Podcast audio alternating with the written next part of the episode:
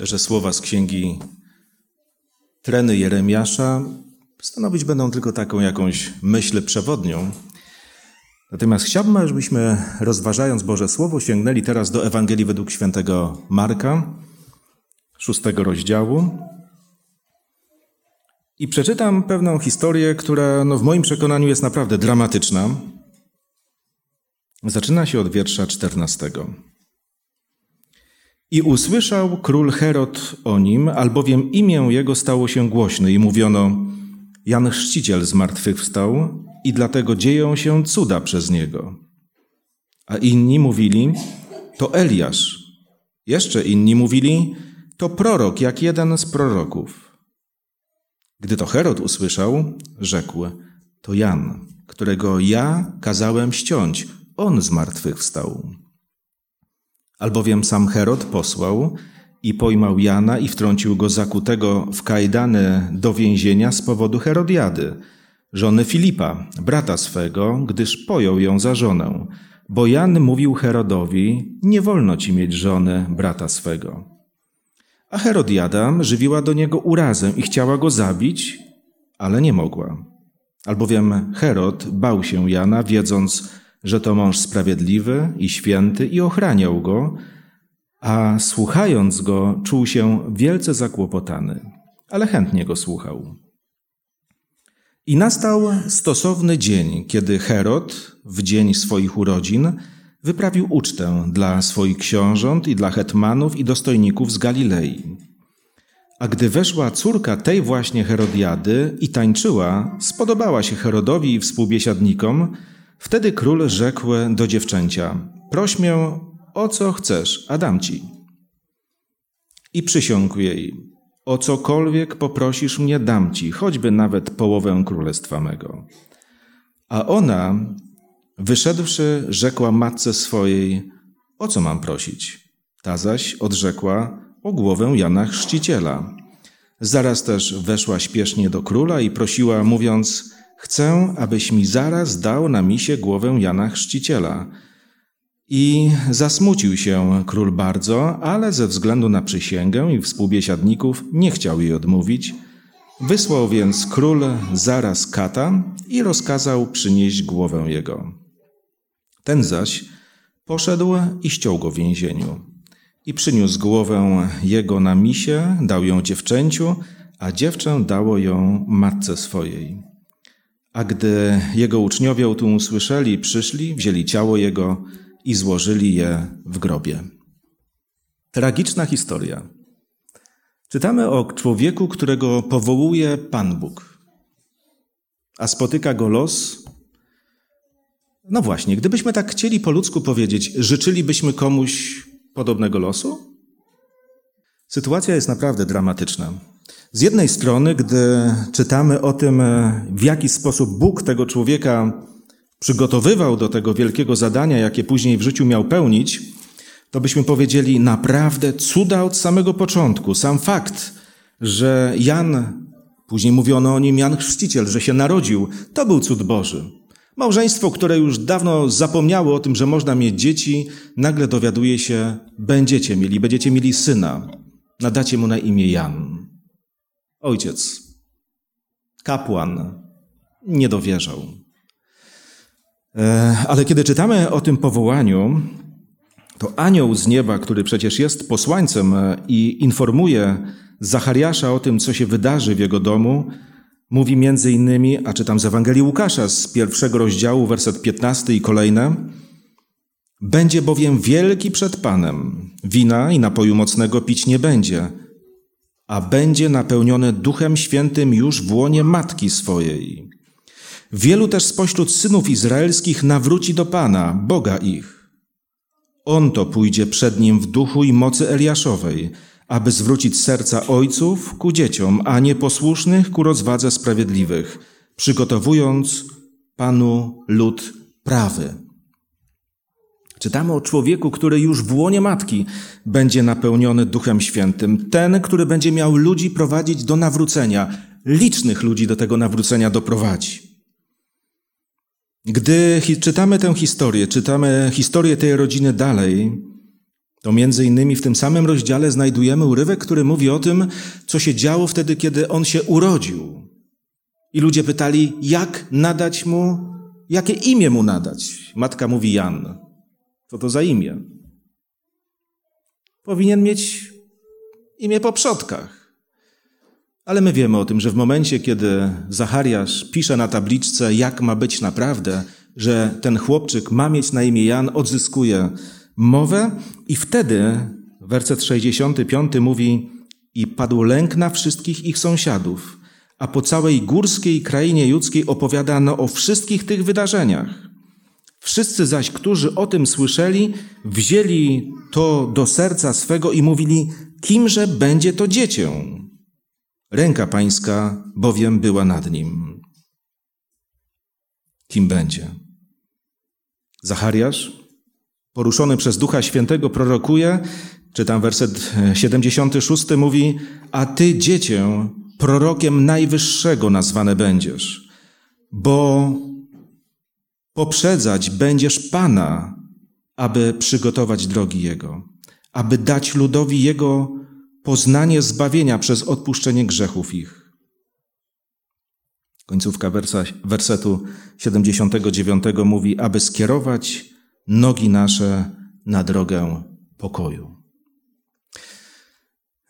Czytamy tę historię od samego początku i myślimy sobie, kim rzeczywiście będzie to dziecko. Co za przyszłość go czeka. Na pewno niezwykła. No ale kiedy czytamy, że ten chłopczyk dorasta, staje się mężczyzną, zaczyna głosić to poselstwo, które Bóg mu powiedział, i przychodzą do niego ludzie, którzy mówią: Kim ty jesteś? Mesjaszem? Co mamy odpowiedzieć tym, którzy nas do ciebie przysłali? Jan ma świadomość. Mówi, tak jak powiedział prorok Izajasz, ja jestem tym głosem wołającego na pustyni. No dobrze. Ewangelia Mateusza w trzecim rozdziale, wersecie piątym mówi o tym, jak niesamowitym zainteresowaniem cieszyło się to, co robił Jan. Jest powiedziane, przychodziła do niego cała Jerozolima, cała Judea, cała okolica nadjordańska. Przychodzili. I co z tego? I dawali się chrzcić w Jordanie, wyznając swoje grzechy. Wiecie, kiedy czytam o tym, co się w ogóle działo, kiedy Jan dorósł, to myślę sobie, Bóg jest wielki. Bóg naprawdę przygotował tego młodego chłopaka, najpierw dziecko, do wielkiego zadania. Ale gdy czytam, jak długo to zadanie wykonuje, to tak po ludzku zastanawiam się, tak krótko? Ile to trwało miesięcy? Nie będę liczył, to nie o to chodzi. Ale wiemy, że po tych miesiącach zwiastowania, bardzo dobrego zwiastowania Bożego Słowa, jest wtrącony do więzienia. Czytamy, że przeżywa tam nawet pewne rozterki, bo posyła swoich uczniów do Jezusa z pytaniem, czy to jesteś ty, czy może kogoś innego jeszcze oczekiwać mamy. Nie wiem po jak długim okresie czasu, ale przychodzi kiedyś do Wiecie, używajcie dzisiaj wyobraźni podczas tego rozważania Bożego Słowa. Jak mógł wyglądać loch, w którym został umieszczony?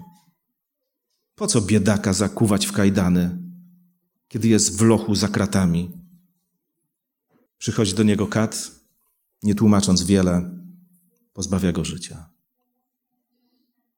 Tragiczna historia, prawda? Ale Biblia jest taką księgą, w której Podobne historie występują dosyć często. Kiedy Jezus Chrystus w takim pamiętnym 23 rozdziale Ewangelii według świętego Mateusza rozmawia z faryzeuszami, to mówi, że Biblia a używa takiego związku z tym hebrajskim podziałem ksiąg Starego Testamentu. E, Biblia jest taką księgą, którą można datować od, no wiem, że na początku jest stworzenie, ale on mówi od opisu niewinnie przelanej krwi sprawiedliwego Kaina, e, Abla, przepraszam, którego Kain zabija. Aż po Zachariasza, który jest ostatnim męczennikiem opisanym w tym Starym Testamencie hebrajskim. Ciągle tragedie, ciągle tragedie. I to tragedie ludzi, których Bóg powołuje. Wiecie, gdybym tak zadał pytanie, kto chciałby być powołany do szczególnego zadania, to co byście sobie pomyśleli? Ja wiem, że dzisiaj zadaję to pytanie w kontekście wyjątkowej historii. Nie wszystkie oczywiście tak wyglądają, ale, ale za Panem Bogiem czasami trudno jest nadążać. Bóg prowadzi człowieka swoimi drogami i ja naprawdę nie muszę ich rozumieć. Tak było nawet w przypadku Jana. Ale moi drodzy, Jan to człowiek, o którym możemy powiedzieć, że przeżył życie i doświadczył tragicznej śmierci. Ale czy to jest jedyna tragedia opisana w tej historii? Czy ta historia mówi o gorszych jeszcze rzeczach, które spotkały ludzi? No więc, tak jak prosiłem, używajmy wyobraźni. Spójrzmy na Herodiadę, jej córkę, zapewne piękną, młodą dziewczynę, która słyszy od króla Heroda słowa, niezwykłą propozycję jej złożył. Proś o co chcesz. Do połowy królestwa dostaniesz wszystko. No to taka przesadnia, może byśmy powiedzieli, ale rzeczywiście król ma gest. Proś, to jest dla ciebie szansa. I ta historia mówi o tym, że dziecko jest chyba dobrze wychowane, bo idzie najpierw zapytać mamy, o co prosić. No i teraz nie czytajmy tej historii tak, jak ją czytaliśmy już dziesiątki, setki razy, tylko spróbujmy sobie to wyobrazić. Matka mówi swojemu dziecku: Poproś o głowę Jana Chrzciciela. To jest tragedia. Kiedy czytamy tę historię, popatrzcie, co się dzieje. 25 werset mówi: Zaraz też wyszła śpiesznie do króla, mówiąc: Królu, chcę, abyś mi zaraz dał na misie głowę Jana Chrzciciela. Dziecko, dorastająca panna, Jakie tu są słowa? Ona zaraz wyszła, śpiesznie wysła, wyszła. Wiecie, czasami dostajemy jakieś polecenia, które nam nie bardzo leżą. Nie chcemy za bardzo to zrobić, więc, e, więc przeciągamy, żeby jakoś może się coś zmieniło, żeby, żeby może jednak inaczej można było coś zrobić. Kim jest to dziecko? Zaraz wyszła, śpiesznie poszła. Tragedia. To jest tragedia. Kat? Jak to kat? Przywykły do wielu rzeczy, może. Czuł coś w sumieniu, może nie czuł. Nie o nim dzisiaj chcę mówić. A propos wyobraźni. Kat przynosi głowę Jana Chrzciciela na misie i daje ją tej dziewczynce. A ona tę misę bierze. Wyobrażacie sobie to? I zanosi swojej matce, i matka jest zadowolona. Prawdziwa, prawdziwa tragedia. Wiecie, tak zacząłem od Jana i moglibyśmy mieć wrażenie, że to, co spotkało Jana, to była najgorsza rzecz, jaką można przeżyć w życiu. Wiecie, nie mam takiego przekonania. Nie stało się w jego życiu nic, na co by Pan Bóg nie pozwolił. Umarł jako sprawiedliwy człowiek, chociaż męczeńsko. I, I my się oczywiście organicznie wzbraniamy przed takim losem, ale, ale jego z tych najlepszych rzeczy w życiu naprawdę nic nie ominęło. Natomiast patrzymy na tych, którzy się dobrze bawią, którzy wyglądają na ludzi, którzy triumfują, którzy mają swoje pięć minut, którzy mogą zrobić to, co tak naprawdę w końcu mogą zrobić. I okazują się ludźmi, naprawdę można im współczuć a Herod. Kiedy Herod dowiaduje się o tym, że Jezus Chrystus naucza i czyni te wszystkie cuda, ludzie mówią, kim on może być. Jedni mówią Eliaszem, inni mówią, że jest jakimś prorokiem, który przyszedł. I teraz wypowiada się Herod, werset 16. A gdy to Herod usłyszał, rzekł, to Jan, którego ja kazałem ściąć. On zmartwychwstał. Żyje ze świadomością tego, co zrobił. Nie wiem, co czuję. Nie jestem od tego, żeby się na ten temat wypowiadać. Ale wiecie, tak to już jest, że pewne decyzje doganiają człowieka. Może mówił to z pewnym lękiem. No urojenie, no jak to? Zmartwychwstał. Wszyscy wiedzieli, że to inny człowiek, ale jemu myśli wracały do tego, co się stało. Przecież nie chciał go zabić. Ale, ale to zrobił. Patrzymy na tragedię ludzi. Wiecie, kiedy człowiek mówi Panu Bogu nie, to jest jedna z historii. Zastrzegam, może taka ekstremalna historia. Ale w wielu warunkach człowiek potrafi powiedzieć Bogu nie. Ktoś powie, no na jakimś tam etapie życia każdy człowiek kiedyś Bogu mówi nie. To prawda, jestem w stanie się z tym zgodzić. Ale bywa, że ktoś robi krok dalej i jeszcze dalej. W jaki sposób Herod mówił Panu Bogu nie? Czytam werset 20. Jest naprawdę niezwykły.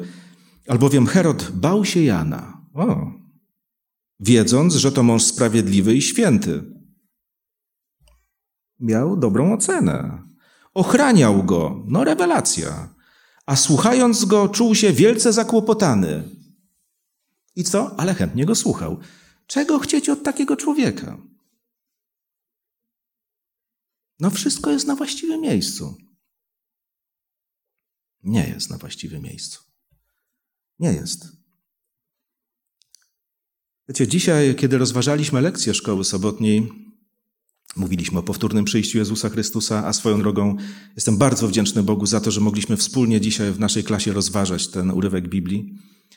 Tam między innymi padała myśl, no Chrystus przychodzi, no i co z tego wynika? Do czego ciebie to prowadzi? Do czego prowadziło to Jana? E, przepraszam, Heroda. A no jego to nie doprowadziło do niczego.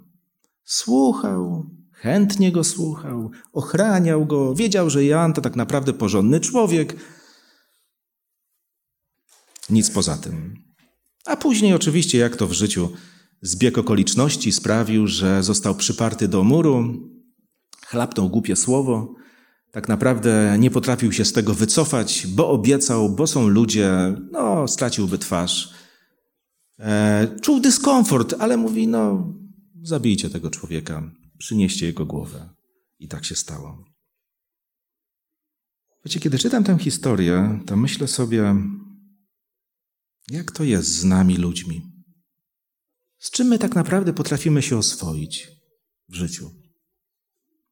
Herod nie był twardym człowiekiem, który powiedział: Nie obchodzi mnie ten człowiek, i przy pierwszej nadarzającej się okazji kazał go zgładzić. No, władcy tak robią i, i pewnie byśmy nie byli bardzo zdziwieni, że i on się do tego posunął. Nie, wydaje się człowiekiem wrażliwym. No, a jednak. Później w Ewangelii według świętego Łukasza w 23 rozdziale czytamy, że ten Herod w końcu spotyka się z Panem Jezusem, przyprowadzają go do niego. Herod wtedy ujrzawszy Jezusa, to jest 23 rozdział, werset 8, bardzo się ucieszył, gdyż od dłuższego czasu pragnął go zobaczyć, ponieważ słyszał o nim i spodziewał się ujrzeć jakiś cud przez niego dokonany. I cieszy, no, spotkam się z Jezusem, pokaże mi jakąś sztuczkę, no, popatrzę jak to jest, prawda, nieprawda. No. Tyle, że go wypytywał wieloma słowami, ale ten mu nic nie odpowiedział. I to jest dramat. Wiecie, to jest dramat, kiedy człowiek rozmawia, próbuje porozmawiać z Jezusem Chrystusem, kiedy próbuje porozmawiać z Bogiem, ale nie usłyszy żadnego słowa. I nie chodzi o to, że ktoś się uparł. Wiecie, znamy takie powiedzenie, że ktoś po prostu puszcza focha. Nie odezwę się, odwrócę się od ciebie. Bóg tak nie działa. Bóg w taki sposób nie działa. Ale przychodzi moment, kiedy gadanie człowieka, miło mi, że Cię widzę, już nic nie znaczy. Takich historii jest wiele. Pamiętacie Saula, pierwszego króla? Bóg wynosi człowieka znikąd. Przepraszam, każdy jest kimś, ja wiem. Ale sam Saul mówi, przecież moja rodzina, my pochodzimy z plemienia Beniamina, no już mniejszego nie ma. Moja rodzina jest chyba najmniej ważna w tym całym plemieniu i ja mam być królem. Miał takie poczucie, że hmm, zaryzykuje stwierdzenie. No miał trochę pokory i skromności. Ale Bóg uczynił go królem. Biblia mówi, że dał mu swego ducha świętego, że Bóg odmienił jego serce. Jak ktoś chce, odwołuje do ksiąg Samuelowych, możemy przeczytać. Bóg naprawdę tego człowieka przygotował do wielkiego zadania. I przychodzi moment, w którym on wydaje, przygotowuje się do wojny, pyta Boga o radę, iść, nie iść, jak walczyć. No wiadomo, chcielibyśmy mieć jakieś wskazówki. I Biblia mówi, ale Bóg nie odzywał się do niego ani przez proroków, ani przez sny, ani przez święte losy. To jest tragedia. Nas poszedł do wróżki. Każdy znajduje sobie jakieś ujście. Mamy taki ciekawy urywek w Księdze Sędziów w szesnastym rozdziale. Pozwólcie, że nie będę opowiadał historii szeroko, obszernie, ale wszyscy skojarzymy wydarzenie od razu.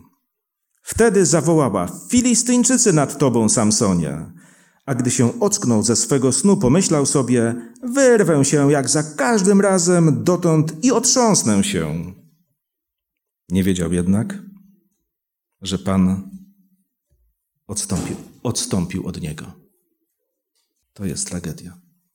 Wiecie, można tak mówić Panu Bogu nie. To nie jest dobra rada. Tak po prostu bywa w życiu. Ale to jest bardzo niebezpieczne. Bardzo. Kiedy czytamy w Nowym Testamencie list do Tymoteusza, apostoł Paweł udziela swojemu współpracownikowi, no w sumie byśmy powiedzieli bardzo dobremu chrześcijaninowi, rady. I w pierwszym liście do Tymoteusza, w pierwszym rozdziale, w wersetach 18 i 19 czytamy tak. Ten nakaz daję ci, synu Tymoteuszu, abyś według dawnych, głoszonych o Tobie przepowiedni staczał zgodnie z nimi dobry bój wiary, zachowując wiarę i dobre sumienie, które pewni ludzie odrzucili i stali się rozbitkami w wierze. Jeszcze raz zapytam, do kogo jest ta rada kierowana? To takich Tymoteuszów też to dotyczy? Świętych misjonarzy też to dotyczy? A kogo nie dotyczy? A kto z nas nie toczy boju wiary? Zachowując wiarę i dobre sumienie, które pewnie ludzie odrzucili. Jak? No jak się Panu Bogu mówi nie, raz, drugi, kolejny i stali się rozbitkami w wierze. Wiecie, jestem bardzo wdzięczny Panu Bogu za to, jaki odjazd. E, z zupełnym, takim pełnym przekonaniem e, mogę podziękować Panu Bogu, że wierzę w Boga, który jest Bogiem łaski.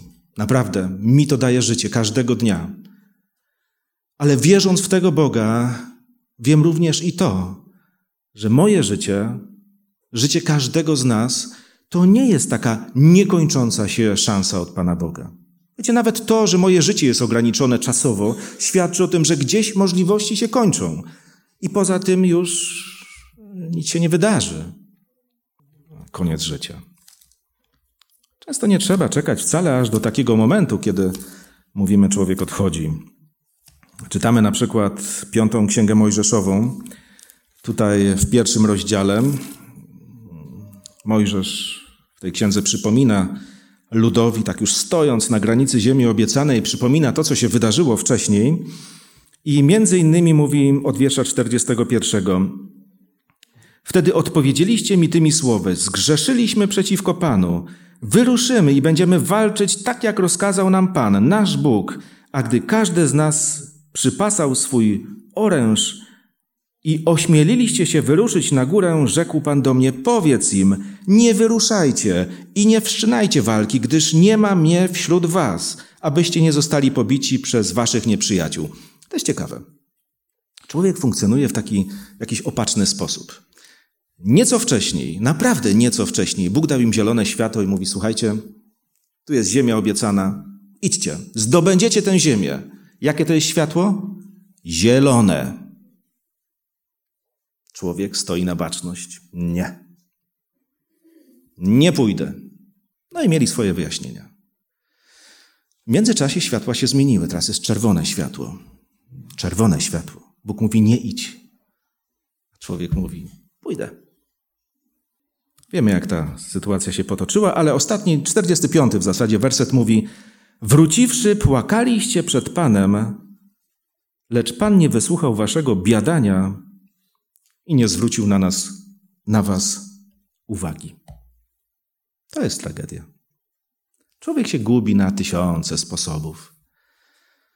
E, ale gubi się tylko wtedy, kiedy mówi Panu Bogu nie. Skoro tak mówię o tym Bogu łaski, chcę przytoczyć słowa apostoła Pawła, który w drugim liście do Koryntian w szóstym rozdziale mówi: A jako współpracownicy napominamy Was, abyście nadaremnie łaski Bożej nie przyjmowali. Mówi bowiem: W czasie łaski wysłuchałem Cię. W dniu zbawienia pomogłem Ci. Oto teraz czas łaski. Oto teraz dzień zbawienia. Bóg nam radzi w prosty sposób. Mówi: wykorzystaj czas. Ten. Czy będzie inny? Tego nie wiesz. Ale masz dzisiaj. To jest czas łaski. Słyszysz ten głos, rozumiesz? I znowu przecież nie do kogo innego, ale do chrześcijan mówi: jako współpracownicy napominamy Was, abyście nadaremnie łaski Bożej nie przyjmowali. E, a tak swoją drogą, co może być przeszkodą w przyjęciu tej łaski Bożej i, i, i tych dobrych rad Pana Boga? Mm, chcę, żebyśmy wrócili do historii, którą czytałem na początku. Z jednej strony czytamy o tym, że Herod wziął sobie za żonę Herodiadę, która tak naprawdę była żoną jego brata, Filipa. Pozwólcie, że nie wdam się teraz w koligację w rodzinie Heroda, to jest ponad moje siły. No, nie jestem w stanie tego zrobić, nawet gdy tak współcześnie próbuję, to do kuzynów dochodzę dalej się gubię. Nie o to chodzi. Co tak naprawdę się stało? Wiecie, nie chcę teraz stwarzać wrażenia, że coś bagatelizuję. Łatwo możemy powiedzieć, grzech jest problemem. Jaki grzech? Jeden mężczyzna wziął żonę drugiemu mężczyźnie, a ona jest z tego zadowolona. Co takiego wielkiego się stało? W naszych czasach to jest wielki problem? Widzicie, do czego doprowadza ta historia? Zobaczcie, jakie my jako ludzie potrafimy mieć sumienie. Możemy to tłumaczyć wielką miłością, wielką namiętnością, jakimiś powiązaniami, które właściwie wychodzą może z polityki i tak dalej, ale Boga to nie interesuje. Ta kobieta nie jest twoją żoną, to jest żona Filipa i kropka. A do czego to prowadzi? No, nie będę powtarzał. E, inna sprawa, werset 19 mówi, a Herodiada żywiła do niego urazę i chciała go zabić, ale nie mogła. Moi drodzy, próbujmy sobie to wyobrazić. Jest kobieta, zapewne piękna, no, wywierała na otoczeniu swój wpływ, także urodą. E, no, ma coś w sobie, ma urazę. Do tego stopnia, że żywi do kogoś taką niechęć, że gotowa jest go zabić. No, tragedia, słuchajcie. No, tak się nie da żyć. Ale niektórzy tak żyją. Niektórzy tak żyją. Ale idąc na sam początek, od czego się zaczęło? Od urazy. Zdrada małżeńska, uraza. W naszych czasach byśmy powiedzieli, no, no są większe grzechy. Może opatrzmy to cudzysłowiem. Wiecie, to co dzisiaj mówię, to nie jest taka próba e, nastraszenia. Nie, nie. Nikt wierzący nie powinien żyć pod jakąś tam presją, także presją strachu. Ale jedno wiem, że mamy być e, świadomi doniosłości e, powagi wyborów, których dokonujemy w życiu.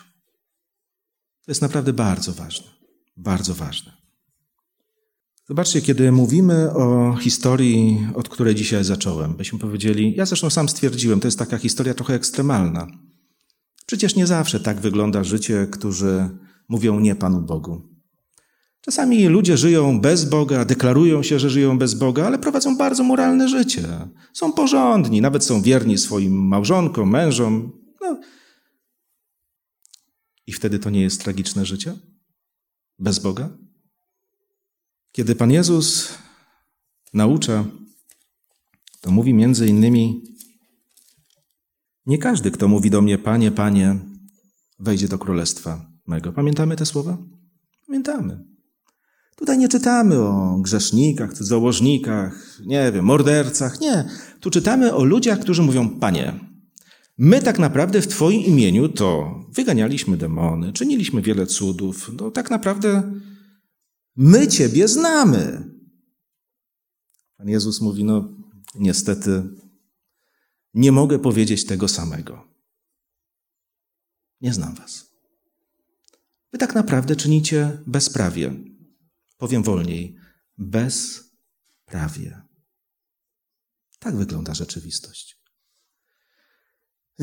Dlatego mówię, to, gdy człowiek mówi Panu Bogu nie, to jest trudne do identyfikacji. Są takie sytuacje, które są takie przejaskrawione, takie wyraźne i wtedy wszystko wiadomo jak jest. Ale tak naprawdę to może ocenić tylko Pan Bóg i rzeczywiście Jemu to zostawmy, ale nie myśląc o innych, pomyślmy właśnie o sobie. Jakie to ważne, jakie to ważne, żeby wytrwać przy Bogu w każdych warunkach. Wiecie, moglibyśmy nawet na podstawie tej historii mówić, jak ważne jest głoszenie Ewangelii o zbawieniu, które nas ratuje. No właśnie od czego? Od złego życia? Teraz? Też. Ale przecież nas też ratuje od utraty życia wiecznego. Może być większa tragedia? Nie wiem, jak macie, wy. Ale kiedy ja czytam Biblię, to lubię ją czytać powoli. I bardzo staram się, to jest może nieważne, ale, ale powiem, staram się sobie te różne sytuacje wyobrażać. Tak sobie często myślę, że stoję gdzieś w tym tłumie ludzi, gdzieś, może na tej uczcie i przyglądam się, jak to wszystko wygląda. I dociera do mnie Boże Słowo bardziej niż, niż bez tego.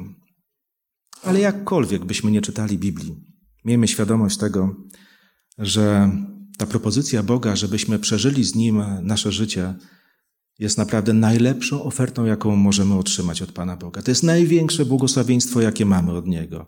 A życie bez Boga, nawet gdyby innym wydawało się, że jest to życie usłane płatkami róż, jest życiem tragicznym. Ja teraz nie jestem surowym cenzorem życia innych ludzi. Nie.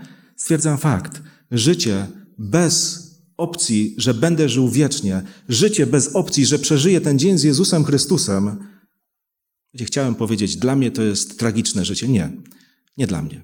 To jest tragiczne życie. Życzę nam, żebyśmy naprawdę byli ludźmi, którzy słyszą głos Pana Boga. I chciałbym, żebyśmy zawsze zrobili z tego dobry użytek. Nie zawsze jest tak, jak planujemy nawet, ale wierzymy w Boga łaski. Bóg nas prowadzi dzisiaj i gotowy jest poprowadzić dalej. E, I tego nam życzę wszystkim. W imieniu Jezusa Chrystusa niech spełnią się w naszym życiu wszystkie dobre obietnice, wszystkie dobre słowa, wszystkie dobre rzeczy, które możemy przeżyć. Niech Bóg nas naprawdę błogosławi w tym, co, co On nazywa dobrym i tym, co On nazywa błogosławieństwem. Amen.